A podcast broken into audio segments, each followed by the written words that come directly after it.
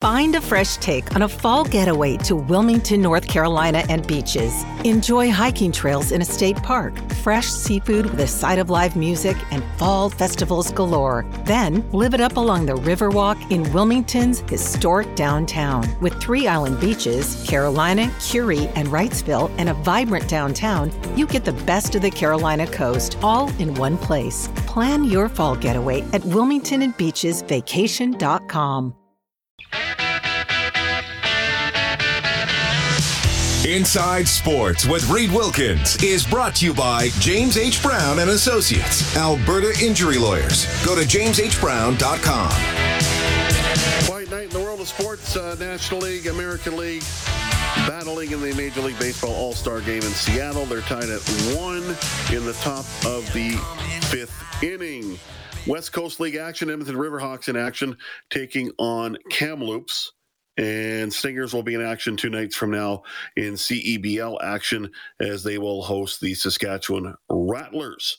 And the Edmonton Elks will host the Hamilton Tiger Cats on Thursday. We got the game for you. Morley Scott, Blake Dermott, yours truly, and Brendan S. Scott will uh, take you through it, starting with uh, countdown to kickoff at 5.30 and the opening kickoff at 7 o'clock. Uh, Man, those are those are some leagues that have some great team names that you just rattled off there. Starting with the the Riverhawks League, yes, and then the CEBL, which some of the team names are just amazing, and then the CFL, who has always had like a legacy of awesome team names. Well, you got the Cowlitz Black Bears of the West Coast League where the Riverhawks play, and the mm. Harbor Cats in Victoria, the Raptors in Ridgefield, and even the Riverhawks is a very cool name. Now, I wonder if curling rinks had names. Uh, what would Team Brendan Bottcher be named? Uh, I wonder if we get a little insight from their fine third, Marc Kennedy, who joins us on the show. Marc, how are you doing, buddy? Hey, Dave. I'm good, pal. How are you doing? I'm doing great. Nice to nice to hear your voice again. Uh, what would your team name be if you if you could decide it? I know I'm putting you on the spot here, but we're having a little fun here tonight. I have I have no idea, but you take me back to a time in curling where teams did have names for a while. I don't know if you remember those That's days. That's right. Merv Bodnerchuk tried to yes. start a league in North America. So you had, uh, I think you had the Anaheim Earthquake was one of the teams.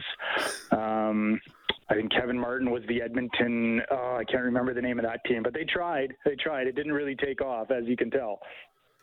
No, it did not. I believe they had an event at the Ice Palace, if I'm correct. They did. They did. They had a big event at yeah. uh, West Edmonton Mall for a few years. So they, they really tried to get a professional curling curling league going back in the, uh, I guess that'd be about the mid '90s. Yeah, that's right. So uh, the things are a little bit better on the curling scene right now. So we don't need any of that stuff. So that no, so that's good. That's right. So that's right. Okay, so you're one of three rinks that pre-qualified for the Brier in 2024 in Regina. So, uh, I mean, do I say congratulations? Uh, that's awesome. Uh, what, what, what's your reaction to that? That now that hey, you're you're in, man. Yeah, you know what? We're we're excited. It's great. Um, you know, they've gone with the wild card format now for a few years in an effort to get your best teams into the Brier. Um, and the one thing we've argued for is to try to get the wild card team selected a little bit earlier um, instead of you know a month before the Brier. That way you can uh, you know you can market those teams a little bit better because you know they're going to be there. So that's you know marketing 101. It's good from a Brier perspective, but also for those teams. Um, you know having a great season last year gets us in the Brier for next year, and, and then we can plan accordingly. You know our schedule and our training we can work around um, trying to peak for that Brier. And uh, so for us and, and for most of the teams at our level, I think it's a really good thing that um, that they've gone to this format. No, it's it's uh, it's Team Bottcher. Matt Dunstone out of Manitoba is pre-qualified, and of course, uh, Team Canada represented by Brad Gushue, who won last year. Uh, those are the three rinks, and then a fourth team will be determined, like you say, month out before the Brier. So. Now, this is going to be a dumb question, Marc, but this means you don't have to go to provincials, right? Yes, you got it, Dave. Yeah, no provincials for us, so we don't have to fight it out with all the the great Alberta teams. Where uh, we just kind of get to sit back and watch, and um, somebody will come out of Alberta, and then a guy like uh, you know Kevin Cooley, he'll be in the running for that last wild card spot. So um, you know, and that that brings another point up. If if you don't have Team Cooley and Team Bottcher in the Alberta playdowns, you know, it's going to open right. up an opportunity for a good young team to to potentially win their first provincial title. So um, this is good for a lot of reasons. This helps get those best teams out of the provincials and already in the national championship, which is uh, which is the way it should have been here for a long time. So, and like you said, it, it helps with training, with your training regimen and planning a schedule.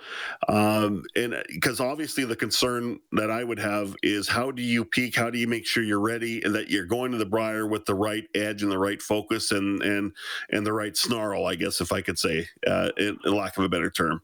Yeah, yeah, no, all that stuff. You know, we're we're certainly going to talk about that as a team, just to make sure that we're you know fresh, but also ready. Um, you know, you've got that killer instinct, but you know, having been around a long time, I can tell you that it's it's easier to prepare for those events when you do have a little bit of time to do so.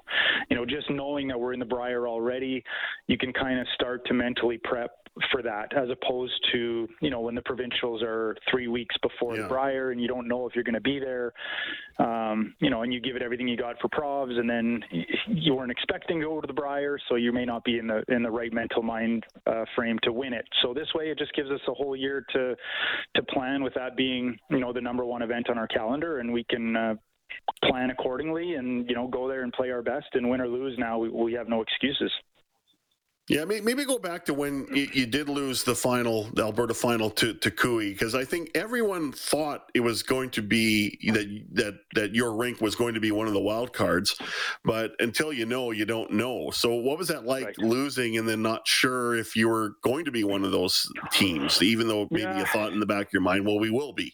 Yeah, it's a, you know what? It was just a little bit strange. I think I think Kevin Koe was in the same position too. That if he was to lose to us, he may have been a wild card team. So what you end up doing is you you end up watching all the points across the country and who's in what provincial finals, and it just it's kind of an unnecessary messy situation. So this avoids that, right? There's there's only going to be yeah. one wild card team throughout the fall season, um, and three of us already know we're in. So it's much cleaner. It allows people to plan much better. You know, the the provincials now know who their teams are going to be and who's not going to be there. They can plan accordingly. It's just, yeah, it's just way smoother. I, I don't really see any negatives to this uh, to announcing the teams here in the summer. And you know, on the men's side of things, it's it, it's interesting. Your top three teams were were Gushue, Dunstone, and ourselves, um, and those mm-hmm. just happened to be your final three teams at the Brier. You know, um, they, we were the ones that collected the most CTRS points throughout the season. So these formats are finding a way of getting your top teams into your national championships, and, and same thing on the women's side. And um, you know, in our in our in curling Canada's quest to to get more medals internationally, I think it's it's important that the top teams are at your national championships and have a chance to to compete for Canada. Joined by Marc Kennedy, the third on Team Brendan Bottcher, who has been uh, pre qualified for the 2024 Brier in Regina, joining us here tonight on 630 CHED Inside Sports. And what I do like, uh, Marc, is that men's and women, so Brier Scotties, it's even. Everything is the same. I, I do like that finally. Uh, 18 teams, they're split into two pools of nine. Now, when we get to the playoff round, this is where the format kind of makes my head oh, hurt. don't bit. make me try to explain it. Is that what you're going to do?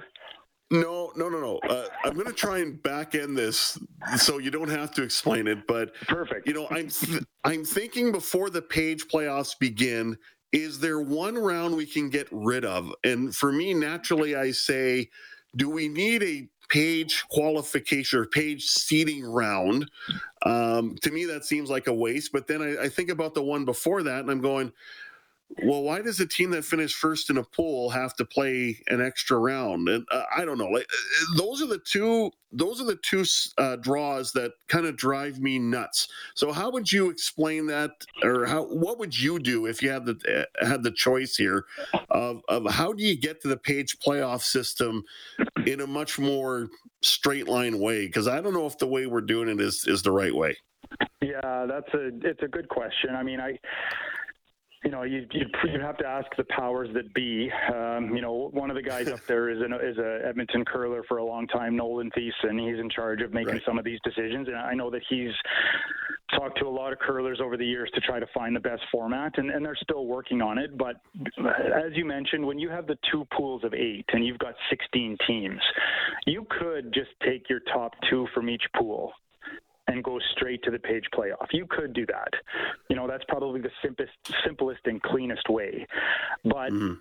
it's the way they've done it is they're trying to get that third place team in into the playoffs as well. And and, and I don't mind that because you could in theory go 6 and 2 in your round robin or sorry, um, 6 and 1 and you could be eliminated based on right. either your draw to the button or based on losing to the team that that's ahead of you, whatever the case is. So that that's a little bit unfortunate. So the way they've done it now by getting three teams in each pool, you know, you've given a team that's had a great round robin an opportunity to get into the playoffs, and then things get a little bit messy after that. But they um, you know, without getting too deep into the weeds here, they did make a correction to the the seeding round games now, where um, you know, they are going to give the first and second place teams in the pool a little bit of an advantage. They're going to give them a second life to try okay. to make it to the page playoff. Whereas in the last couple of years, that second place team ended up on their last life right away in the playoffs.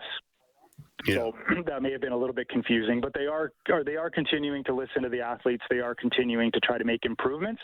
Um, and and this format coming up here in Regina, I think they've actually got it right, um, considering the amount of teams they have. So so hopefully it uh, hopefully it works out. But the other side of that coin, Dave, is the last six or seven years at the Brier, you are still getting your best team winning. Mm-hmm. regardless of what format you've had, regardless of how they've changed some things. You know, the, the cream is rising to the top almost every year. Um, so you can't really argue everything they're doing. I think we just, uh, we'd like them to make it a little bit easier for the average fan to follow. I think that's a, a really important part that may have been missed the last few years. Yeah, that's a good explanation. I do understand from the from a curling Canada side of things too. There is a financial benefit as well, but you have to make it really, you know, streamline with the competitive uh the competitiveness to it does this make sense? And you know the wild card game was it seemed like really cruel to to fly yeah. two teams in and one has to go home right away. I didn't like that, although no. you know it was better than the bronze medal game, which was ridiculous in my opinion. No one wanted to play that game, so mm, it's no. a little bit more. I, I lack of better term. There's more integrity here, and you understand. Hey, it's a business. Curling Canada is trying to make some money too, or you know the event organizers are trying to make some money, but you know it, I think it's a little more streamlined to the competitive. Uh, you know, more of an integral competition. What you're seeing on on the rink or on the sheets that this means something, even though it's you know maybe uh, maybe something that we're not used to, but it's better than what they used to do. Yeah, no, you've nailed it. I mean, there's a, there's a lot of factors that they have to consider when they put these draws together. Um, you know, both from a business side as well as from a competitive curling side. Um, the nice thing, you know, being one of the athletes that's kind of on the side of things is there's constant communication and discussion on on how the sport needs to continue to change and grow. And and you know, guys like Nolan and, and people at Curling Canada haven't been afraid to try new things. And I know there's going to be some announcements coming down the road about some changes to the Olympic trials. You know, they're, they're willing to, to do things a little bit differently for the athletes and to try to continue to grow the game and, and get people to watch it. And, um, you know, you nailed it. The, the Brier is a, it's a massive event and it means a ton to the athletes and you want to maintain that integrity of the event um, while also, you know, growing the game and keeping all the business sides um, top of mind as well. So, so there's lots to consider, but I certainly, uh, feel like it's moving in the right direction and, and feel pretty uh, excited for that upcoming Brier in Regina. I think it's going to be great. But boy, that bronze medal game was brutal, though. That was terrible. yeah, yeah, yeah. That was not a lot of fun. I remember. Uh, I think it was 2011. We were we lost um, the game to end up in the bronze game, um, but uh, Nicole was pregnant with our youngest daughter, so I actually got the opportunity to get out of Dodge, and I didn't have to play in the bronze game. So nice. It's, uh, yeah, lucky. but it wasn't a lot of fun for guys over the years, so I'm glad they got rid of that one as well. Yeah, for sure. Marc Kennedy joining us, the third on Team Brendan Bottcher, uh, joining us on 630 CHED in, Inside Sports. Uh, Team Bottcher pre-qualified for the Brier uh, in Regina this uh, for 2024. Uh, All right, so tell me about the life as a uh, of a curler in the off season, where your season ended on a great note. You won the Champions Cup in the in the Grand Slam, and that that's awesome. So you've had what since what late April, early May season yep. ended. Here we are in July. So what does the off season look like for a competitive curler, and where are you at now? Yeah, good good question, Dave. It's evolved a little bit over the years, but um, you know we we've we won that event in May, which was a great way to go in the summer with a little bit of momentum. A big part for competitive curlers in the summer, there's two things. One is the, is the training, the fitness, uh, you know, taking care of any injuries that you have because the, the season can be pretty long and grueling. So that's definitely priority number one. Um, the other side of it is the business side of curling. So we're, you know, you try to secure your sponsors and your partners and to make sure that you've uh, got enough revenue coming in to con- continue to compete and travel and you know go all across Canada. So that's a big part of the summer for a competitive curler at our level. Um, and then you know for our team we've all got uh, we've all got kids and they they are busy. My uh, my two girls just qualified for the Alberta Summer Games in Okotoks in triathlon. So every oh, day right either it's either swimming or biking or running. Uh, and I know Benny's Benny's two kids his uh, daughter um, is playing some competitive ball and, and Brendan's four kids are busy. So you know there's uh, there's a balance between our own curling and training and getting together as a team but also you know making sure that uh, we're getting a lot of time with the family, and because we are gone a lot during the winter these days, it's uh, it's a big commitment to try to stay to collect those points and try to be competitive. So um, we take the summers, uh, you know, they're just a great opportunity to reconnect at home with the kids and the family, and and uh, you know we're all kind of in that boat, and then we'll uh, we'll get back together here on the ice in uh, mid-August and uh, get ready for another season. And you know this off season for us was also a, a, an important one. Brett uh, Brett Gallant and Jocelyn just had their first baby, so they're kind of in that oh, newborn stage as well. So uh, yeah, it's it's a busy summer, even though we're not on the ice, but it's all it's all for good reasons.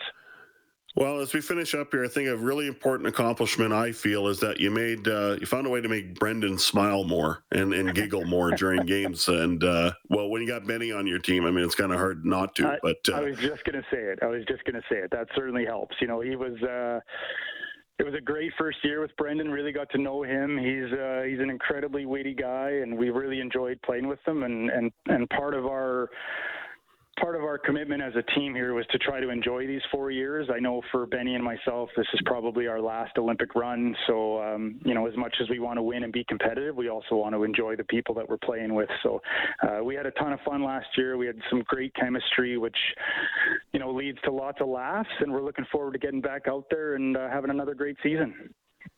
Right on. Marc, great to chat with you again. Uh, congrats on being pre qualified for the Brier in 2024 and uh, all the best with your summer, man. We'll uh, talk to you soon. Awesome. Thanks for the time, Dave. Appreciate it. Have a good one. Marc Kennedy, the third for Team Brendan Bottcher, uh, one of three teams pre qualified for the Brier, uh, along with Matt Dunstone out of Manitoba and the defending champion, Brad Gushue. Hi, this is Leon Draisaitl from your Edmonton Oilers, and you're listening to Inside Sports with Reid Wilkins on 630 CHED. All right, 1 1 still National League, American League, top of the sixth. The uh, three fielders for the Toronto Blue Jays are in the game Vladimir Guerrero, Whit Merrifield, and Bo Bichette. They're uh, in the, the, field as the American League uh, are playing defense right now. They'll be up to bat here shortly. And uh, Kellen Kennedy Mm-hmm. The uh, CertainTeed hotline, of course, brought to you by CertainTeed, Pro's choice for roofing, siding, drywall, insulation, ceiling system, CertainTeed Pro all the way, 780-496-0063. We have a text, and you have a little bit of news on that Pro Curling League. Yeah. Uh, so Vic texts in and says that he missed seeing the Beard clan at the games of Commonwealth and David, to say the least. Uh, that one is from Vic. And, I agree. yeah. yeah talking about the David Beard interview, which uh, will be up in the next uh, five to ten minutes online on the podcast as soon as I, Excellent. you know, edit it up and throw it up there. So there we go. Uh, and Thank you for that. He talked about this pro curling league thing, Dave, from the mid '90s, and of yeah. course, uh, it always the semi-pro offshoots or pro offshoots of sports that we take for granted always just it fascinates me and that stuff. And the fact that not only did the Pro Curling League exist in the mid 90s, but their marquee event was at West Edmonton Mall at the Ice Palace. Uh, it was titled the West Edmonton yes. Mall Classic, held in the mid 90s. And there's video of this that exists on YouTube. I just pulled that up. Uh, if you look at a YouTube channel called Curling Legends, it's got the 96 West Edmonton Mall Curling Classic Championship Final with. Uh, I, I, think it's Ed Werenich versus Kerry Burtnyk. Is that sounding correct? So that well, I'll take your word for it. I, I believe in the information you're disseminating here. So there we go. Yeah. well, thanks for that, Kellen. Yeah, curling is not meant to be in that format. No. current format. Of course not. That is what curling is for. Yeah, exactly. Okay, let's do a quick recap here. Uh, the New York Rangers re-signed K'Andre Miller, defenseman, uh, two-year deal, cap it $3.87 million. Will that affect Evan Bouchard's deal? Could it be a $4 million deal when it's all said and done? We'll see what happens down the rest of the offseason whenever this deal gets done. Probably not until after they uh, the Oilers settle with Ryan McLeod, who does have an arbitration hearing settled uh, or uh, supposed to be held sometime uh, either later this month or early in August. Edmonton Elks defensive end AC Leonard is listed as questionable with a hamstring injury for Thursday's game against the Hamilton Tiger Cats. Looked like uh, David Foucault, offensive lineman uh, who was, was bothered by a foot injury, was a full participant. He should be good to go. For Kellen Kennedy, I'm Dave Campbell. Talk to you tomorrow night on Inside Sports.